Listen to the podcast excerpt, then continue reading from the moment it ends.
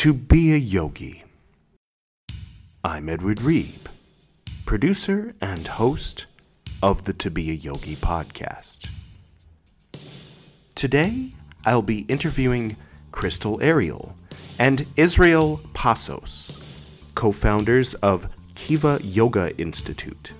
They are in Mexico City, Mexico. I am still in Kathmandu, Nepal. Today, we'll be discussing yoga, El Camino Rojo, Ayurvedic medicine, medicinal herbs and other plants, shamanism, the psychedelic experience, Project Green Hope, and their upcoming workshops in Spain and Thailand. And so, without further ado, let's get to that interview, shall we? Israel is on the phone with me. My husband Israel. Oh, good. Hi. Hi, Eder. How you doing? I'm good. I'm good. Welcome to the To Be a Yogi podcast. Yay! Yay! if you guys wouldn't mind introducing yourselves, uh, letting us know your names. uh, my name is Crystal. Mm-hmm. Crystal Ariel. Crystal. Crystal Ariel. Yes. Mm-hmm. And what what more should I say? Because I don't want to say too much. And well, I, I'm always interested in, in name origins. Do you it, it, was that your given name or a chosen name? ooh, I like. I, no one has ever asked me this question before, and I have given the answer without it being asked, but no one's actually asked. So, um, my mother wanted to call me Crystal w- with the K because she loved to watch Dynasty. And then my dad really wanted to name me Ariel. Mm-hmm. So it got my second name, and I love the meaning, lioness of God. I feel mm. like every time, every time I think about that I have that name and what it means, it just makes me want to roar. Yeah, I love that. I love that. But then Crystal also, so it's like a particular image. Yeah, I've I've actually met a lot of people through my recent journeys that have been changing their names according to what they feel most reflects who they are inside and I feel like Crystal is just such a great reflection of who I am in so many ways and I'm really Yeah. grateful to have the name. Yeah. I um, I have another podcast called What Would Yeshi Do? Little plug there. And uh, Yeshi Tsogyal, the mother of Tibetan Buddhism, at one point achieved the rainbow diamond body. So it kind of makes me think of like like a crystal lioness of God, something like that. and and and speaking of uh, Jerusalem, because it's also another name for Jerusalem, uh, Israel. How about your name?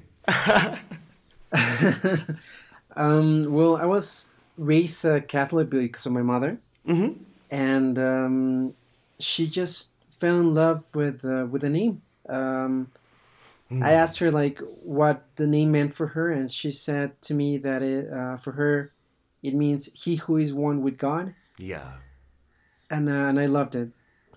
that's beautiful. So yoga, you guys have founded. What, uh, what's the name of your organization? Kiva Yoga Institute. Yay! And where are you based? We are in Mexico City. Cool. I have to go to Mexico City. I haven't been. Yes. Come over. We have so much to share. How cool! I'll, I will do that as soon as I get back to California, but I'm not sure when that will be. You're in India right now, right? I'm in uh, Kathmandu. It's uh, I, I, I came to Nepal because I wanted to come to the birthplace of the Buddha uh, at the beginning of my journey, but then I ended up going to Africa first because that's kind of the birthplace of humanity. Not that that's the reason I went, but I ended up going there. So it's sort of a, a long pilgrimage that's inc- inclusive. So I'm going to be in India on April 4th, and among other things, uh, getting more yoga training so I can be a better teacher and whatnot. That's I'm not sure where It's yet. amazing. Where in Africa did you go? South Africa, near the Zimbabwe border. Um, I have another uh, podcast called The Esoteric Nerd, which is, you can pretty much sound it out. And uh, I, I interviewed these guys that uh, the brother in law used to run the Scientology Center there, and but then they stopped and they turned it into this new organization that includes like Buddhism and different things. And I was there teaching yoga and Western esotericism, uh, but it has an African core because there's no organization like that. So they decided to create one that where they study like everything from around the world, but at the center of it is traditional African instead of something like Christian or Hindu or something. So That's amazing. right? So I had to go, you know, and check it out. And it's a friend of mine, so that's running it. So um, that's cool. It's called the the Gnostic Church of the Black Sun, Kuho Yu, Wow. but it's spelled like Kuho Hu, like K U H O H U, three words. So people can Google Okay. that and uh, discover my other podcasts. but but what do you, what do you do in your organization? You teach yoga. You you is there a location? Um, well, we have a very similar calling as your friend. Uh, we basically it, it's syncretism at its best. We combine uh, perspectives, philosophies, uh, ways of life, in a way uh, to help people find their own path. Nice. Yeah, and there's a lot of Mexican influence because we are in Mexico. Mm-hmm. And we work a lot with temazcals and plant medicine Mm. and elemental medicine and different kinds of medicines that tribes that are still living and still or not just tribes but communities nomads that are still living Mm. and sharing their medicine sharing their their heritage with us so that's the really beautiful part about being here Nice. So and it's to yoga answer your question about Mhm. sorry to answer your question about if we have a location we didn't but Mm. just last week we confirmed that we finally have a retreat center in Xico, Veracruz. How cool. Yay. Nice. And so, uh, uh, who were some of your uh, most influential teachers uh, along the path that brought yoga, or, or who do you imitate? I have the people that I imitate. You know what I mean? I, I really wanted to think of a person when you asked me that, but the first thing I thought about were plants. Mm. And I feel like at first I looked up to different teachers um, that I had. Nobody that anybody would, would know by name, but Mhm. people that were special because of how not famous they were. you know what I mean? Like they were they were very humble, very to themselves, very not needing for their names to be known by anybody else and Yeah. that was very inspiring. And in the same way plants they just they they know how to be. Hmm. They know how to be so present. There's this telepathic language that they speak with themselves and with us and I have learned so much about myself and Mm. been able to grow so much because of this communication that I've been able to have with plants. Yeah. Yeah, I've also had some experience with dimethyltryptamine. we, we actually, a couple of episodes ago, we, we talked about that. The link between Kundalini and uh, the natural DMT produced in the brain that we can kind of zero in on and experience for a long period of time by way of, of course, ayahuasca. Do you guys have any experience with that? Yeah, we actually uh, we have brothers here in Mexico uh, that are shamans from Huichol um, herencia. How do you say um, Heritage? heritage?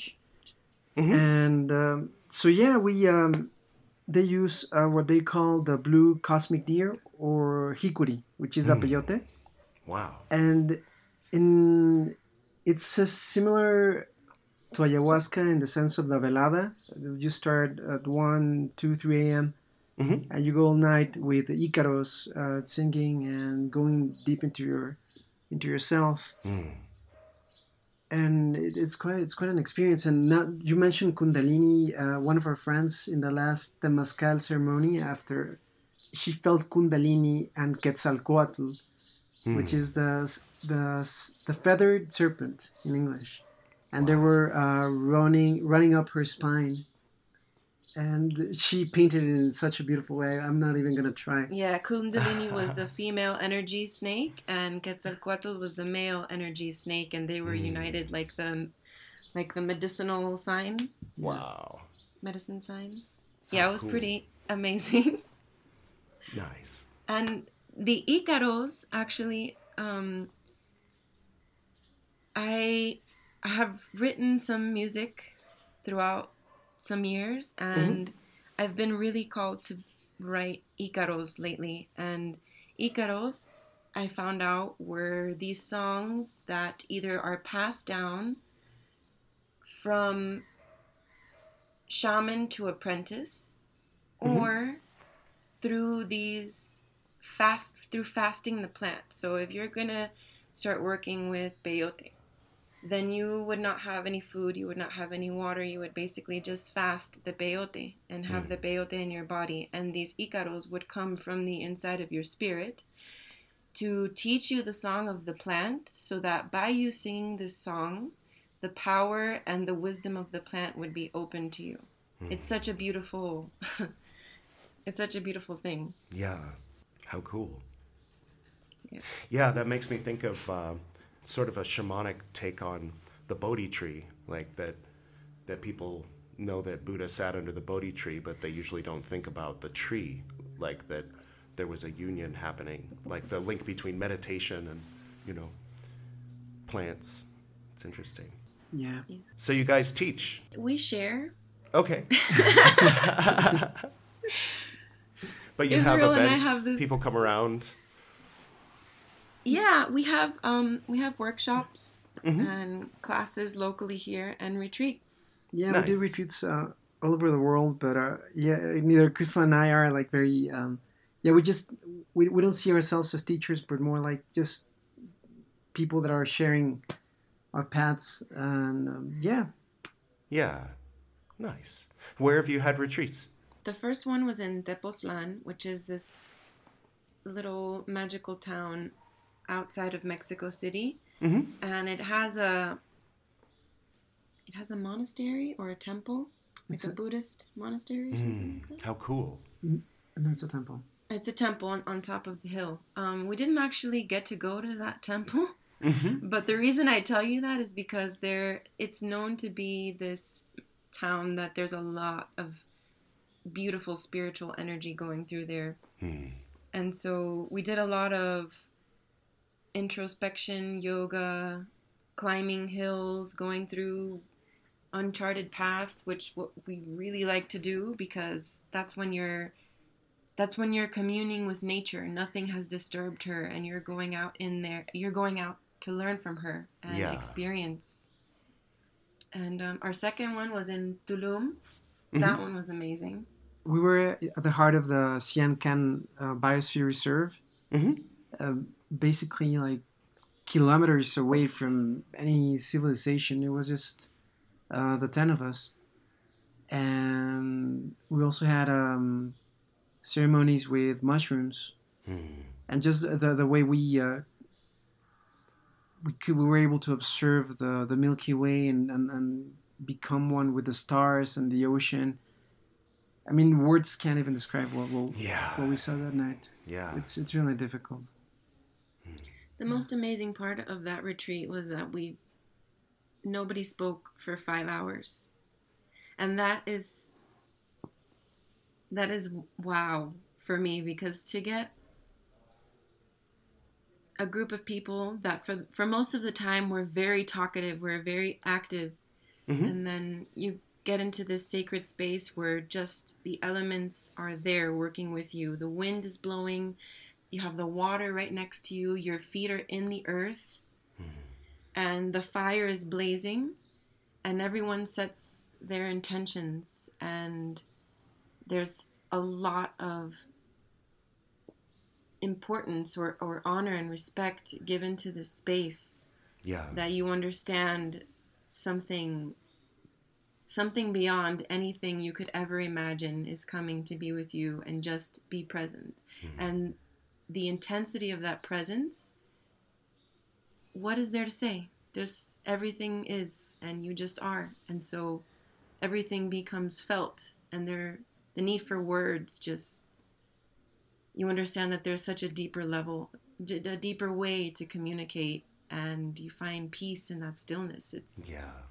and uh and then this last one we had in Xico Mhm. which is going to be where the retreat center is going to happen Oh, nice. Th- that was uh, Xico is on top of a, of a mountain. Mhm. It's a tropical forest, and so it's uh, you have a lot of uh, rivers and waterfalls, th- lots of nature. And this particular time we did the peyote ceremony, so we we were communicated we, with spirit of, at a very very deep level. Uh, we had veladas, caminatas, um, the singing of Icaros, and then we had also yoga. We did asanas, meditation. It was yeah. Yeah, Nice. we, we find um, combining these ancient practices because it's not that one is better than the other, right, or the other. The I mean, the we create the duality, but really it all just is. And Yeah. so when you bring it together on the same on the same piece of land, it's just like wow, so much Yeah, at for the sure. same time. And yoga, after all, is Sanskrit for union. Exactly. Yeah. And it's also uh, uniting medicines because one thing that we always mention is how we we are medicine for we might be medicine for somebody else just by virtue of being who we are. Uh, a word, uh, a touch can be anything that the other person needs to to break through or or heal. And when we stop poisoning ourselves for a while, our bodies naturally heal themselves. we literally are medicine. Yeah. Exactly. Absolutely. Yeah. Hmm. That sounds great. I look forward to visiting and going to one of the workshops. Yes, please. That would be amazing. How cool. Do you guys are you have you been to India or do you plan to go? We actually were planning to go this December. We have not Nice. been to India. This will be my Um, first time too. Uh, when are you going? April 4th. Oh, that's right. You did say that. Yeah, I'm, I'm trying to get a six month visa. And where are you gonna stay in India? Oh, um, I'm, uh, let's see. There's people on this podcast that I've interviewed, um, Shikar and Yogesh and a few others, Amandeep on, a, on the Esoteric Nerd that I'm going to be visiting in Delhi and Mumbai and Visakhapatnam. Oh, there's a guy named Chitta in Visakhapatnam. And then after I'm done visiting everybody that's been on the podcast, then, um, well, or before, I don't know in what order I'm going to do everything, but I have to go to the pilgrimage sites where, because I've been where, he, where Buddha was born in Lumbini, Nepal and then uh, the Bodh Gaya, where he meditated under the Bodhi tree. And there's two other places that I should really know their names, but it's- somehow uh, some of these names just won't stick in my brain. Uh, but it's where he where he taught and then where he died. And um, Wow. so I got to do that, or I want to do that. And uh, so uh, there's a lot of places to go. I think I've committed to visit people just all over India. Well, please let us know. Uh, we because we're gonna be going in December. And Oh, cool. Any information that you can. Yeah, I'll be broadcasting from there. I'm sure. Yeah, I'll be interviewing people Okay. there, doing people's second and fifth interviews, and depending on who. But, yeah, I was joking the other day that I I've committed to visit more people in India than there are people that I know in the United States. so, it's kind of fun. That's amazing, though, isn't it? Yeah. And then after think I've so. visited everyone and gone through all the pilgrimage sites, then I'm going to pick a school and uh, go for my 300 hour or 500 hour, whatever they call it these days, because I've got my 200 hour from California. But uh, it'd be nice to get some training in India. It seems more proper. I understand what you mean. Yeah. we, I've actually um, learned a lot of about Ayurveda being in Mexico, oddly enough, and I don't.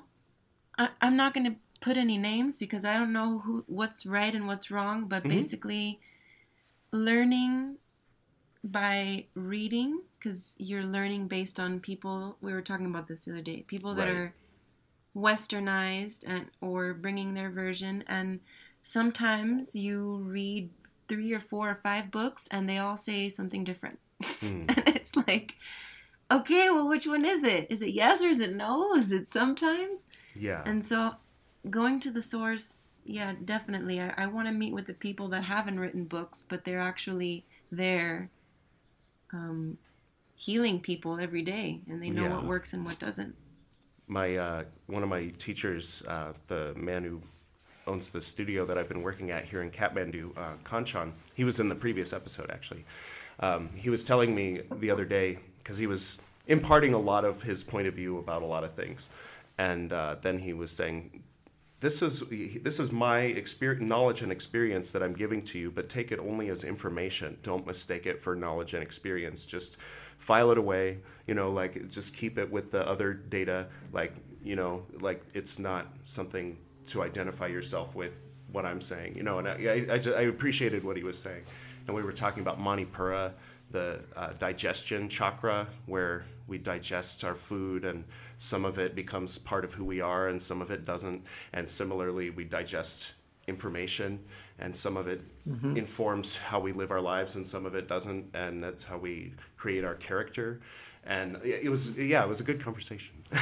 Sounds like it yeah and it's just like we're so used to social media and, and, digital i don't know like watching netflix and all those things and we don't mm. realize that we are actually ingesting ideas and those ideas in one, one way or another will become us yeah toxins of the mind Exactly. Yeah. Yeah. I, I once read a really good example. Like, um, they mention how you wouldn't normally open the door to to a stranger, uh, just to let them inside your house, and yet we do it through our computer. We just open, turn on our phones, and we let all these strange thoughts and ideas just come yeah. blasting through the skin without any uh, discriminating from the from the mind, from yeah, the higher mind.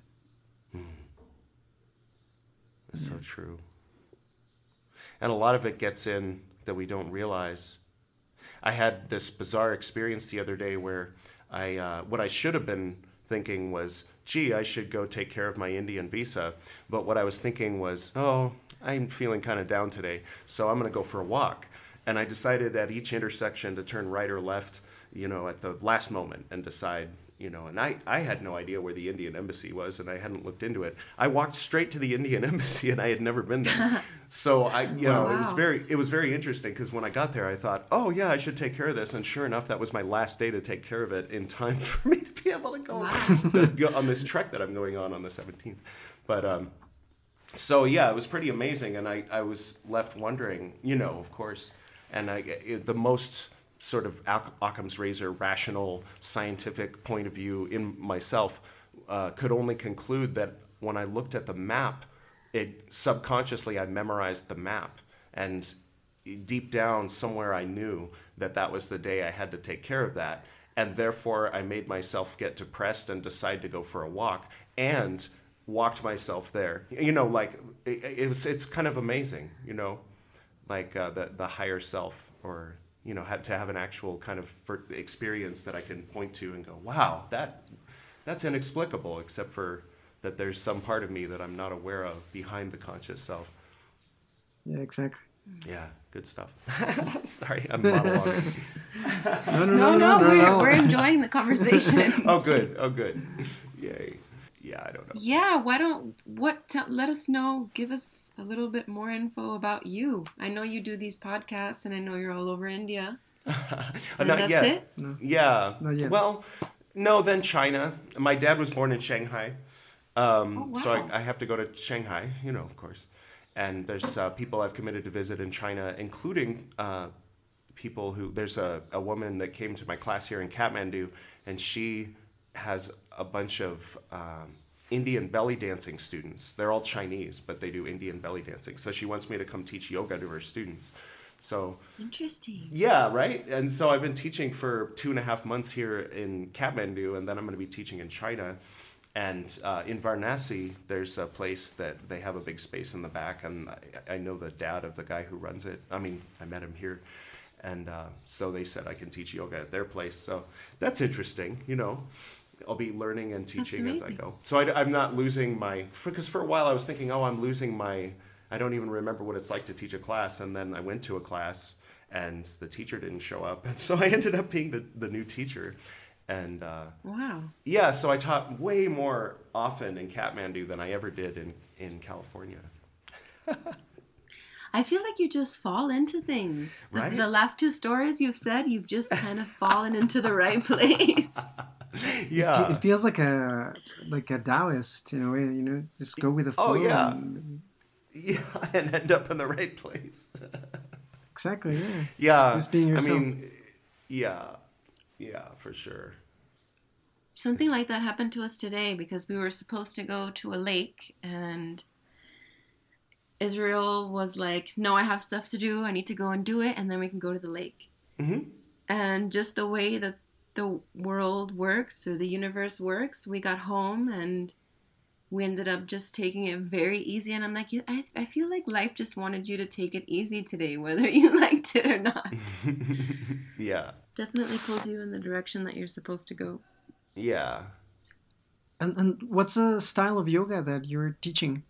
Um, usually Hatha Vinyasa. Um, it's what I kind of got used to teaching for four years at Crunch Fitness in Hollywood. Um, sort of a power vinyasa. I like to throw in some uh, some chanting where I can, and when it seems like people are receptive to it, um, and uh, you know pranayamic breathing and all the things that kind of go into that sort of westernized version of yoga. But I do a pretty good shavasana, like a hypnotic relaxation, you know, like thing at the end, and and there's this uh, adjustment that I think is based in um, uh, Thai massage, where you like you know lift the person up and fix their shoulders and pull their head up and all kinds of stuff, and I love it. It's my favorite adjustment. Um, Okay. But- So I, I have a question for you. yeah, so the the level so how do you feel about the level of stiffness of people depending on the country that you're in Oh, that's an interesting question. Um, well, I, I don't hope I don't get myself in trouble here. No, but they, I, I've, n- I've noticed that people from uh, Nepal and um, and generally from you know, like from from Japan and Korea tend to have very tight shoulders, where um, some of these like, but it might depend on who it is. It's it's a different uh, slice of the population because the the Europeans that are here, a lot of them are here for trekking, so they're athletic, and so they they have loose shoulders because they are paying attention to their shoulders one way or the other, whether they're doing yoga or not. But I meet the ones that are going to come to a yoga class. Where on the other hand, there's a whole lot of tourists that are uh, coming in from China and Korea and, and Japan that decide, oh, well, while I'm here, I'm going to do a yoga class. And so I've been teaching people their very first yoga class. So, like, the idea of not carrying a ton of tension around in your shoulders is a new idea. So, it, but it's not necessarily because of the country, but it's because of who from the country. Because I, I know there's a lot of people walking around Europe with tight shoulders too. so they just aren't in Kathmandu going to yoga classes, is the thing. we were invited to give a lecture in hidalgo um, to some entrepreneurs and we're talking about uh, yoga and one of the teachers mentioned a book called El Verbo de las Culturas, which means the, the verb of the cultures. Mm. And so um, this author basically assigned a verb to different cultures around the world. Mm-hmm. And the verb for the American culture is do.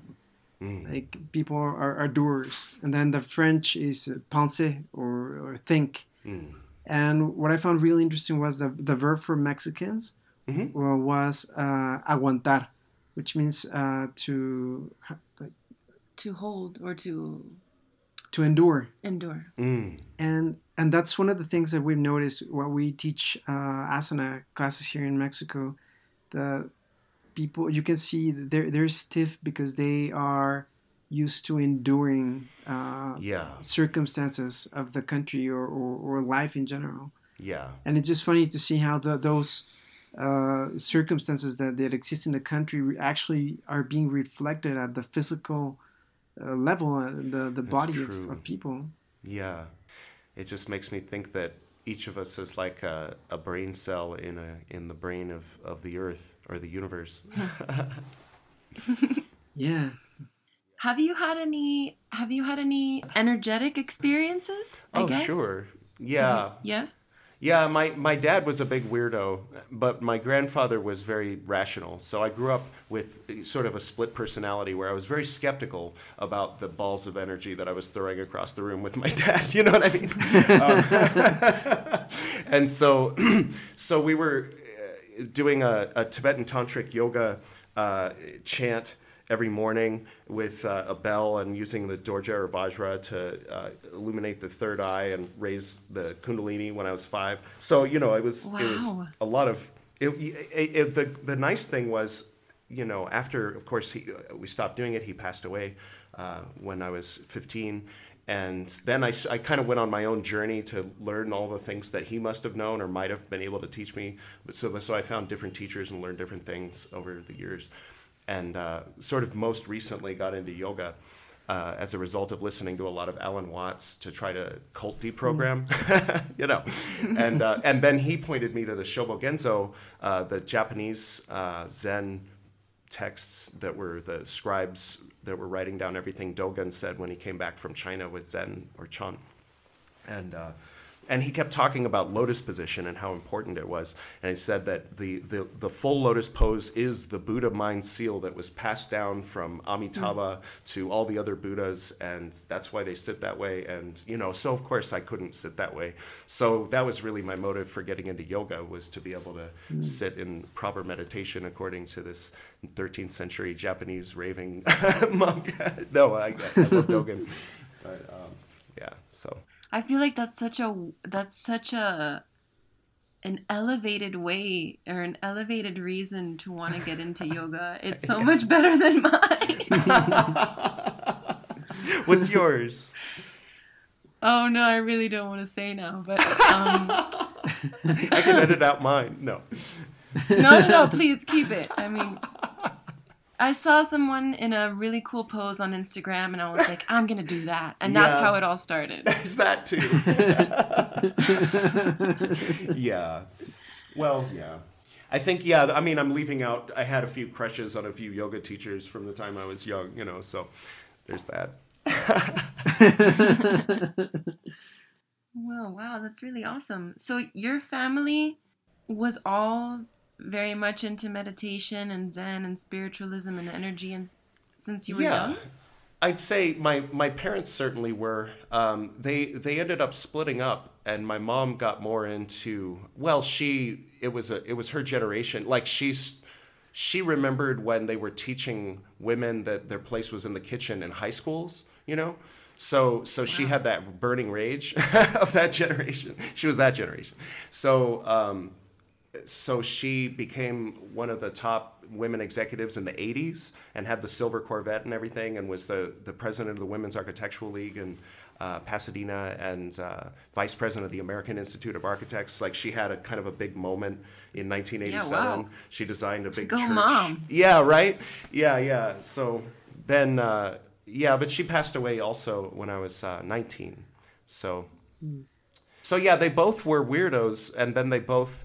Well, she was more focused on on you know sort of '80s uh, rising in the corporate ladder kind of kind of uh, you know it was it made sense for her for where she was coming from you know, but it also informed a lot of what I don't do. Uh, I mean, I guess I'm maybe you could say I'm doing it in my own way. She would go to Las Vegas and get really upset if everything wasn't if she wasn't having exactly the right kind of fun that she was trying to have. You know, where where I go to Kathmandu and I'm totally fine with nothing happening, something happening, and then being open to things and discovering that coming from that place allows for the universe to to bring things in I wasn't expecting, and it's it's been pretty great. So you know, we learn from the mistakes of our of our parents. I guess Absolutely. basically. But uh, yeah, no, but they definitely put me on the path. And uh, after my dad died, and I wanted to get into all this metaphysics, my mom went right with me and helped guide me toward what she thought that my dad would have wanted me to get into. So, yeah, That's amazing. yeah, it's been an interesting journey. And have you ever been to Mexico? I've been to, uh, let's see, my mom at one point owned property in uh, Mexicali briefly. Okay. And, um, and then I've been to Tijuana, uh, of course, many times to get drugs. Not, you know, drugs that get you high, but drugs that uh, lower your blood pressure. you know, so you don't need a prescription and they're much cheaper. Not for myself, but for other people. Yeah. We would love to have you here in Oh, thank you.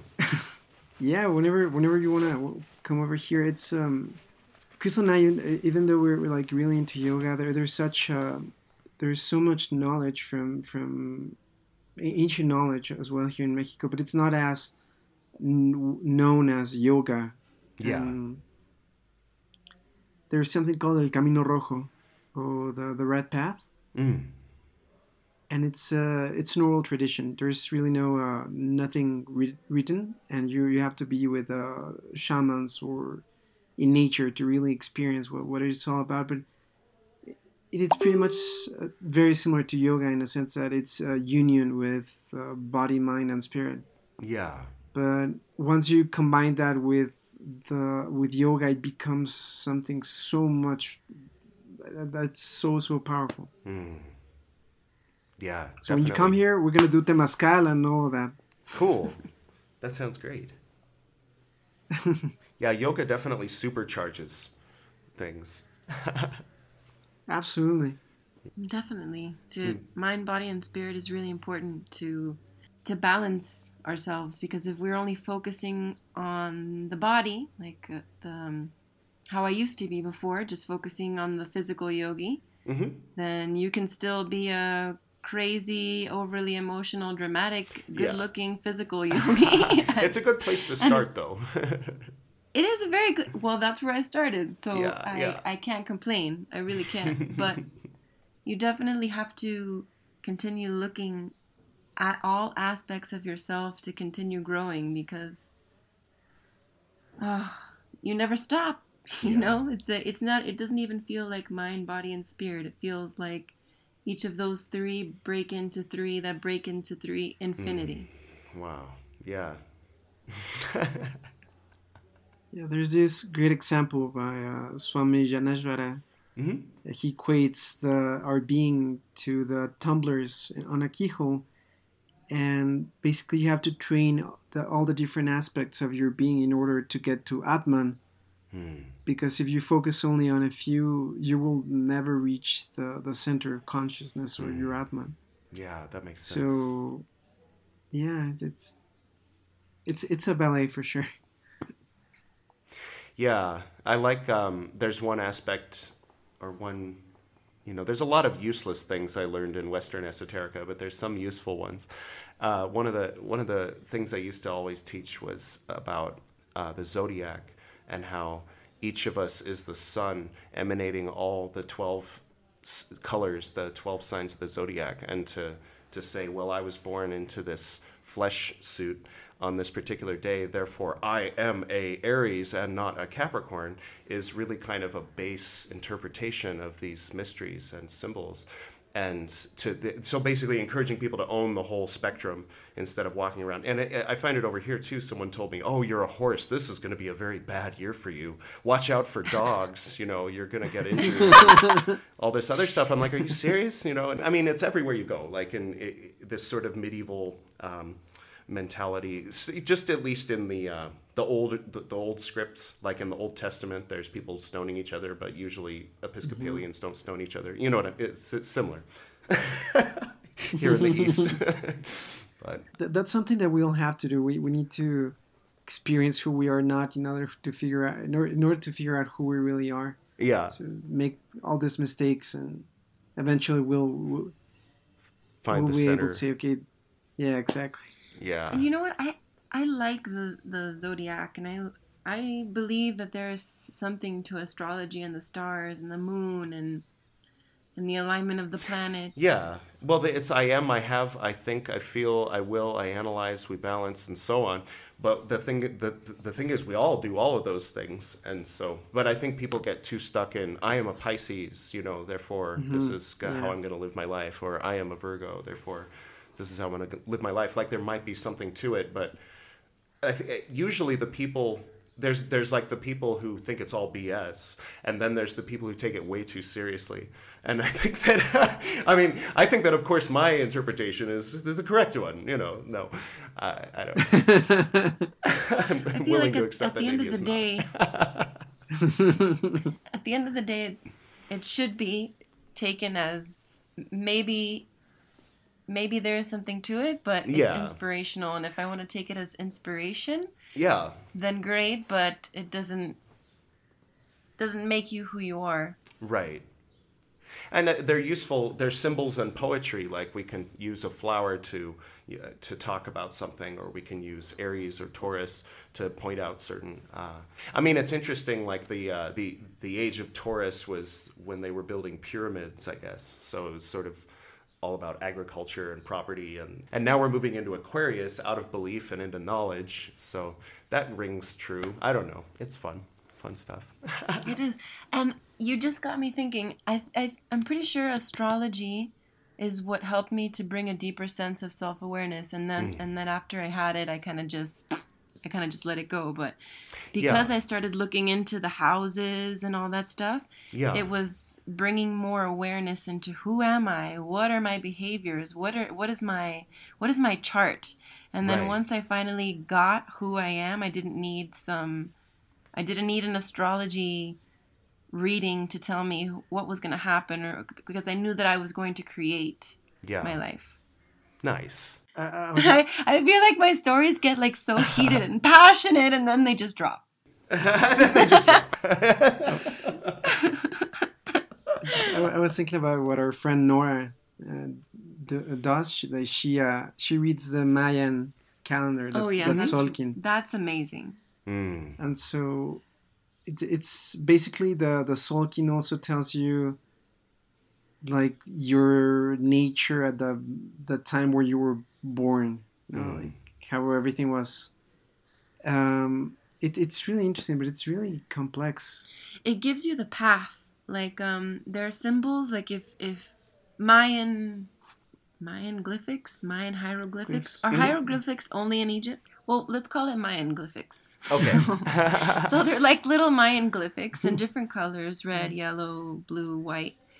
And mm-hmm. they have different carvings with different personalities or personas like um, Bridger of Worlds or the Magician, and and they all have or the Eagle, and they all have really deep meanings. And then I forget how many there are, but she builds this path just kind of like you would your natal chart, mm-hmm. and you can tell by the stories in each block.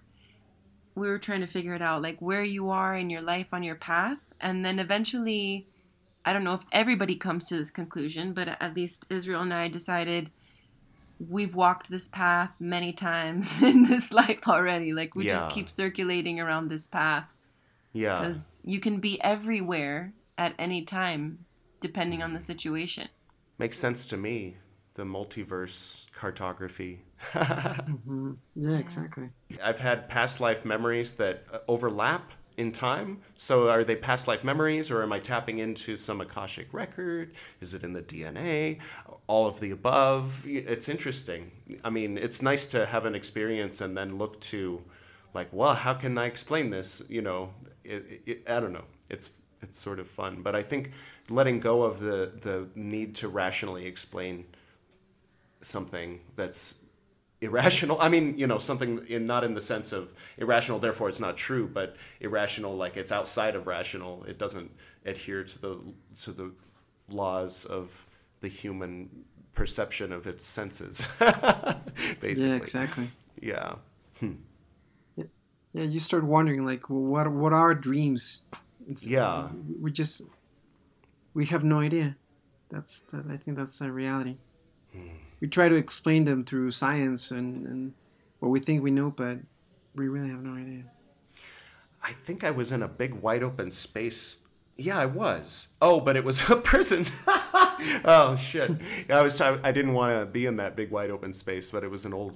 It was an old prison. How crazy! But the night before, I was in uh, like a prayer, like a little shrine, and I, I, I didn't know I was dreaming at the time. But when I woke up, I was impressed that the dream was so simple and so like it was for so long. I just spent a lot of time in this little like prayer cave that someone had showed me, and then I went in by myself later.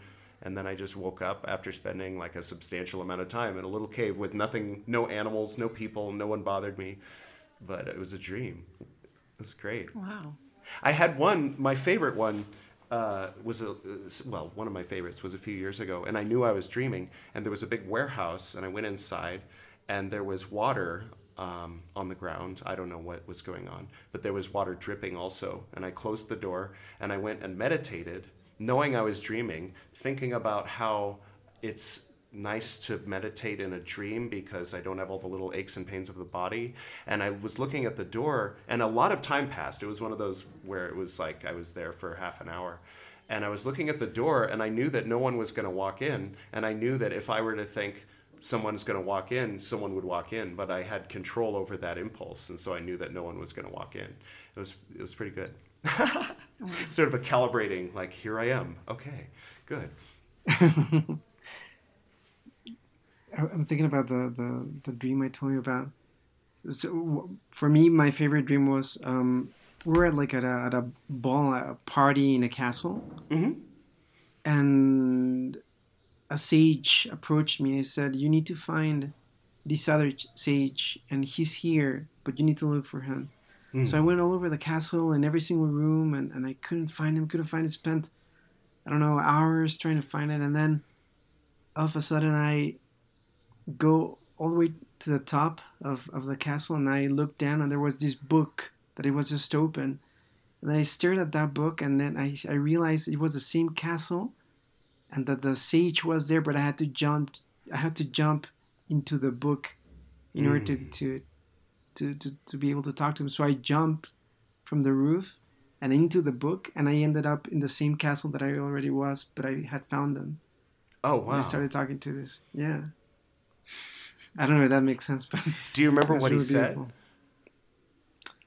Um, no, no, not the actual words. Wow. I'm, I feel like I may have had another favorite, but I just can't remember. But this was definitely one that sticks out, and I had it like seven years ago or six years ago.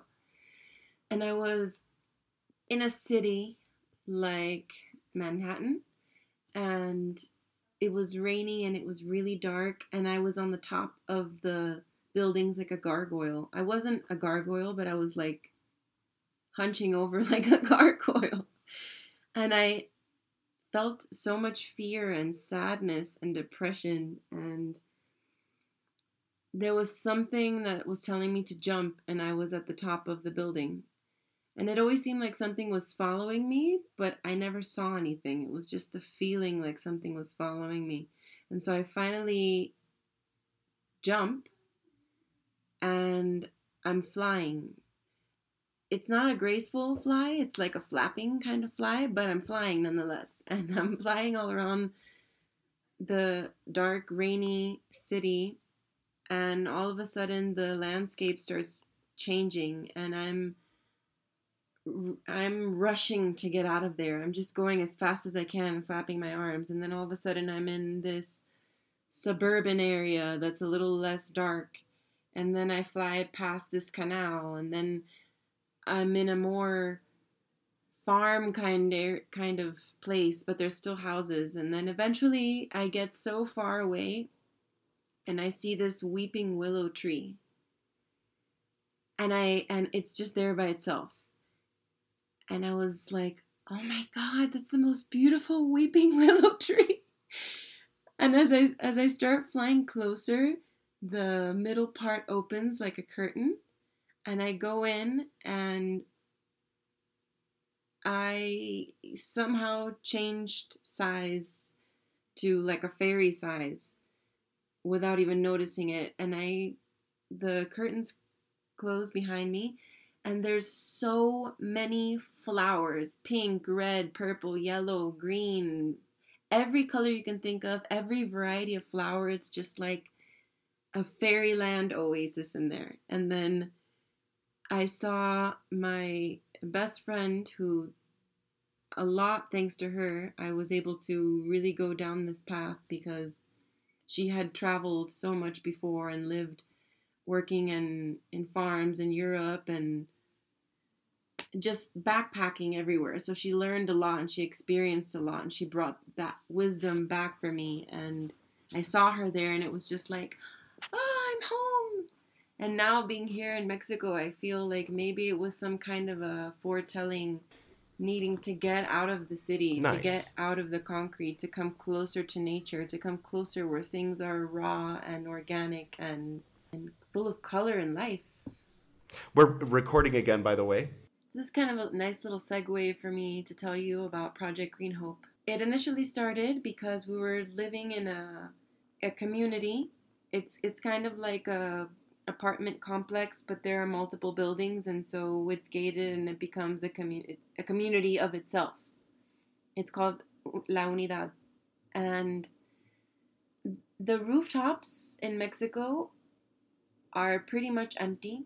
They're flat, and they are they can usually they can carry enough weight to put something on top, but they're all empty.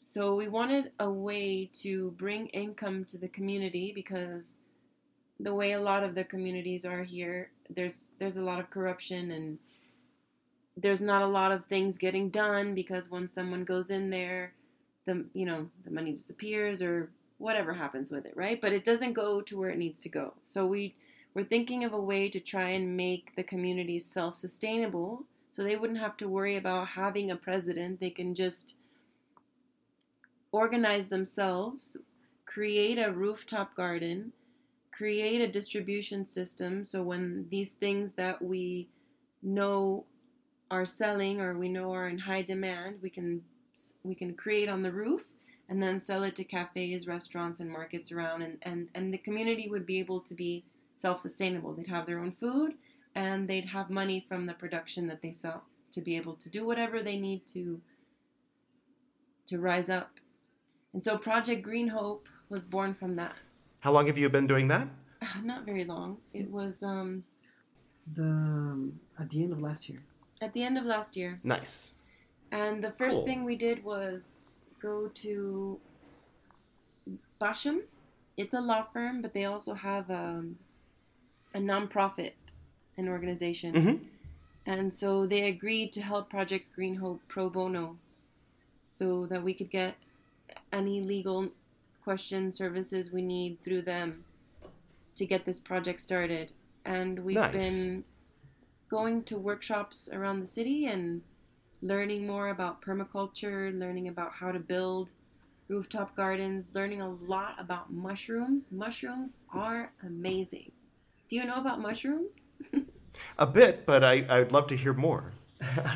Uh, well, we learned that we ha- we share 88% DNA with mushrooms. Mm, interesting. And 88. Yes, Wow. 80 or 88. Um, sometimes I can be a little uh, stick sticky with the audio learning because I'm a visual learner. So when I hear Mhm. things, sometimes I double it. Or, um, yeah, and that's the reason why they are so. They are such great teachers for us and Yeah. such great healers for our bodies because they know exactly what, what we need and they have 80 or 88% of exactly Hmm. what we need. yeah, that makes sense. And they're coming at it from a very different perspective. They are. And I actually thought it was a vegetable for a very long time. And Mm. they actually have their own kingdom. And the mycelium are the, the network that they have underground, the way that they talk to each other Mhm. is just so intelligent. Back to my love for plants. They're not even plants, they're little aliens. right yeah yeah I, I, I suspect that they um, or i've had sort of the experience that pointed to the idea that um, for when we take mushrooms they get to be human for a while. That they, they get to network in, instead of their usual mushroom network underground they get to network through our nervous system and take a look at us and go hmm that's weird you know and then you know rearrange things and sometimes we resist and you know sometimes we don't and it, it's yeah it's a trip. I don't know if that's true or if that's just the ravings of a uh, of a man on hallucinogens but No, but Or it, it sounded amazing. Yeah, it sounds amazing. and I'm pretty sure that I've definitely felt exactly that at one of Yeah. the ceremonies.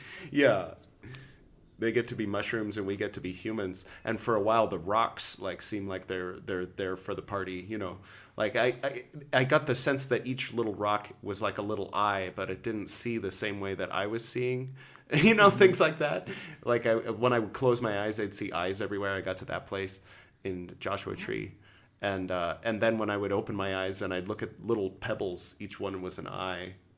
I don't know. Yeah, it was weird. I mean, not like, I mean, I don't, I don't know.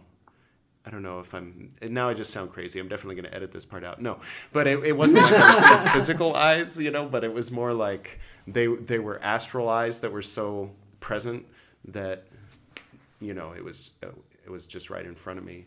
Like the plants were definitely there, but like the like the line between animate and inor- inanimate, you know, the life and not life. Uh, but you know what I mean? Like uh, organized Yeah. life versus just a rock. Like that in the rock is the stardust that if given the right circumstances will dance its way into something like a multicellular organism you know so it's kind of like what's the difference between you know potential and and realized life energy you know Well, it, it- it's it's about the sensors that we have. No, we, we don't perceive the entirety of reality.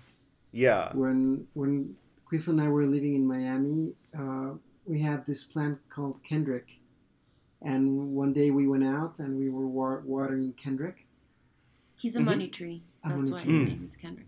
nice and and and I mentioned to Chris, uh, like Kendrick right now, he cannot perceive us. He doesn't see us the way we see him. But Hmm. to him, something is happening. yeah He's getting nurtured. He's being watered, and he might not uh, fully understand what's going on, but he's just he just knows that he's receiving what he needs. And in the same manner, it made us think like, well, what if there's like a fourth or a fifth dimension being just helping us out, and we because we lack the sensors, we just don't hmm. know that they're there, that they're helping us out. yeah that makes sense You mentioned. DMT yeah yeah earlier, and I wanted to tell you that your eyes reminded me of that two minute journey that I had. It was really short, but so profound. Hmm. and my breath started speeding up really, really, really fast. I felt like pranayama really came in handy during that experience. I Yeah. just felt my breath start increasing, and I had to make more space. I had to make more space for this breath. Hmm. And all around me, I just, um, it's like, uh, The totems. It's like a, s- it's like you're encapsulated in a circle, but it's not a circle. It's infinity. Hmm. Does that make sense? yeah Okay, so it was infinity around me, and it was all bright yellow, orange, and red colors, and they were Mm. just Mayans, like infinite geometric Mayans everywhere that I looked. There was no space in between, and they were telling me, just be here, just be Mm. here, just be here. And I was, I had never felt so. And there's just no word. there's just no Wow. word. You just feel so in your body and not in your body and in space and on every planet at the same time and you are just you have become one Yeah. Wow. Yeah, I like when the the um, inside outside thing breaks down at a certain point. Usually on psychedelics, but sometimes in deep meditation, where um, you know, because the chattering monkey sometimes hypnotizes us into the assumption that there's me and everything else, you know, and and that mm-hmm. there's a communication maybe between me and some divine being, but then at a certain point the walls come down. and and there's no you know you get to the non-dual place where it's not me and thee anymore it's just sort of mm-hmm. us. And and everything that i used to think was the sky is actually inside my head you know and and, and it's just sort of like it, it all flips around in a, in a really wonderful way. But i mean it, it it's it's humbling for sure because whatever uh approximate you know whatever we have been using to try to get by from day to day some you know something our parents taught us or some book you know what i mean? Some mathematical formula to make it all make sense like all it, whatever it is is just erased you know? And you just kind of have to come back and go oh okay you know, like, exactly you, you have different priorities, different assumptions, different. Um, it's you. Can, it it seems like that's where the movement toward the healing of the human race and breaking down of barriers and all these things become just sort of a natural thing that people perceive when they stop poisoning themselves with uh, with with toxins of advertising or, or or literal toxins from, you know. Yeah. The, You're amazing. I'm. Oh, thank you. I'm really. I. This is. These topics are trendy. I mean, if I could say they're trendy-ish topics, or at least they're trendy to me because I'm Thank God. interested in them. Yeah, yeah. But, but it's not. It's not very often that you can really go deep and expand on on all of these things with with a lot of people. But I'm I'm so happy that you're one of them, and that Oh, there thank are you. more. Thank There's you. so many more. Yeah. Likewise. Thank you. But is there anything you guys want to mention? Um, any anything coming up that you want to plug? Even Yes, we have a retreat coming up in Spain. Mm-hmm. We only have four spots left, but we do have four spots, so that means Mhm. it's there and it's open for anyone who feels like they are ready to do exactly a lot of the things that we've been talking about open up, break down walls, remove false ideas, learn about self compassion. And people can um, find you by searching for Kiva Yoga Institute, K I V A. Yep. Right. And what's Ki- Mhm. what's what is Kiva? So, Kiva is, well, let me start from the beginning. Okay. I first found out about the name Kiva when I went to California and I bought this uh, mint cannabis chocolate, and the Mhm. brand was called Kiva, Nice. and it was it was really good. The mint chocolate, I couldn't believe that it even had medicine in it. It was really good chocolate, and I'm a chocolate connoisseur, so mm-hmm. undercover. And so Israel had a piece, a very small piece, and was able to go into this really deep ayahuasca kind of medicine journey. And I was so inspired by that, and and the and thought about the intention that must have been in the medicine. And there's something special between the person who makes the medicine and the experience that you're able to have while on it. So. Then I went into what does kiva mean, and I found out that it's called an underground ceremony. Mm. And I like things underground because um, I like attention, but I like intimate attention. Yeah. I don't know if that. So too much, like a crowd or too many people, it starts to make me nervous and, and Right. scare me off. But some kind of underground intimate ceremony is something where I feel I can really open Yeah. up, be safe, and come alive. And that's that's where the name came from. That's also seems where all great movements start is underground. Like a few people, you know, like uh, the catacombs in Alexandria or something. yeah. Yeah. Nice. So Kiva Yoga Institute, and uh, and that's in Spain, or they can go to kiva.yoga forward slash Spain, right? K I V A period or dot Y O G A forward slash. It's the one that leans forward. Uh, Spain. Uh, I mean, just Spain, not not Spain, just S P A. Just yeah, exactly. Exactly. No, cool. We're also going to Thailand in November, so if that's something that maybe Nice. since you're already in that area, Oh yeah. Okay, everything's saying I should go to Thailand. I have a Siberian friend who runs a Russian restaurant in Thailand that I want to visit, and uh, my sister's telling me to go to Thailand. And uh, so, yeah, I'll definitely still be around in November, hopefully, and uh, Okay. maybe I'll pick November for going to Thailand. How's the weather in November? um, it's like 74 to 64. How cool! You bad. guys use Fahrenheit too? She does. No, That's so I do. weird. I didn't know. Oh, okay, okay. They so, use but Mexico Celsius. City's have- metric, it's Yes. magic, yeah. the whole world except for the U.S. Yeah. I, I can't get used to it. I still Google it. What's yeah. Well, thank you guys so much for being my guest on the To Be a Yogi podcast today.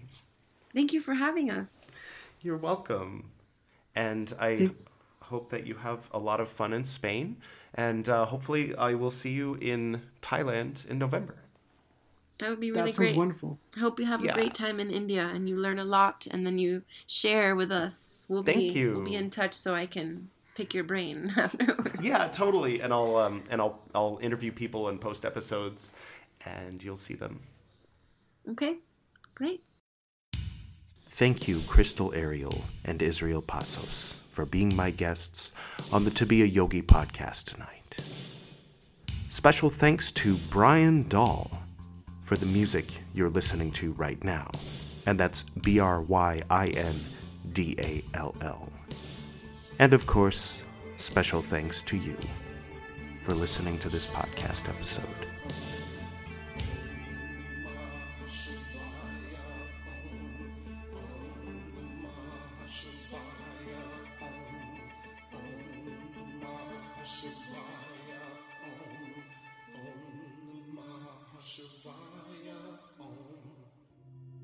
To the north and to the south, to the east and to the west, to the spirits of light among us and to the spirits below, we send out our reverent love and compassion. May all beings be happy. May all beings be serene. May all beings be in peace. Oh.